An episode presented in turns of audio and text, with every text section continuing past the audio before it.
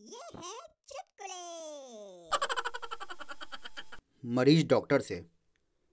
Doctor साहब, मुझे बराबर यही सपना दिखता है कि मेरे पास से होकर सुंदर सुंदर लड़कियाँ बड़ी तेज़ी से भागी जा रही हैं। तो आप मुझसे क्या चाहते हो?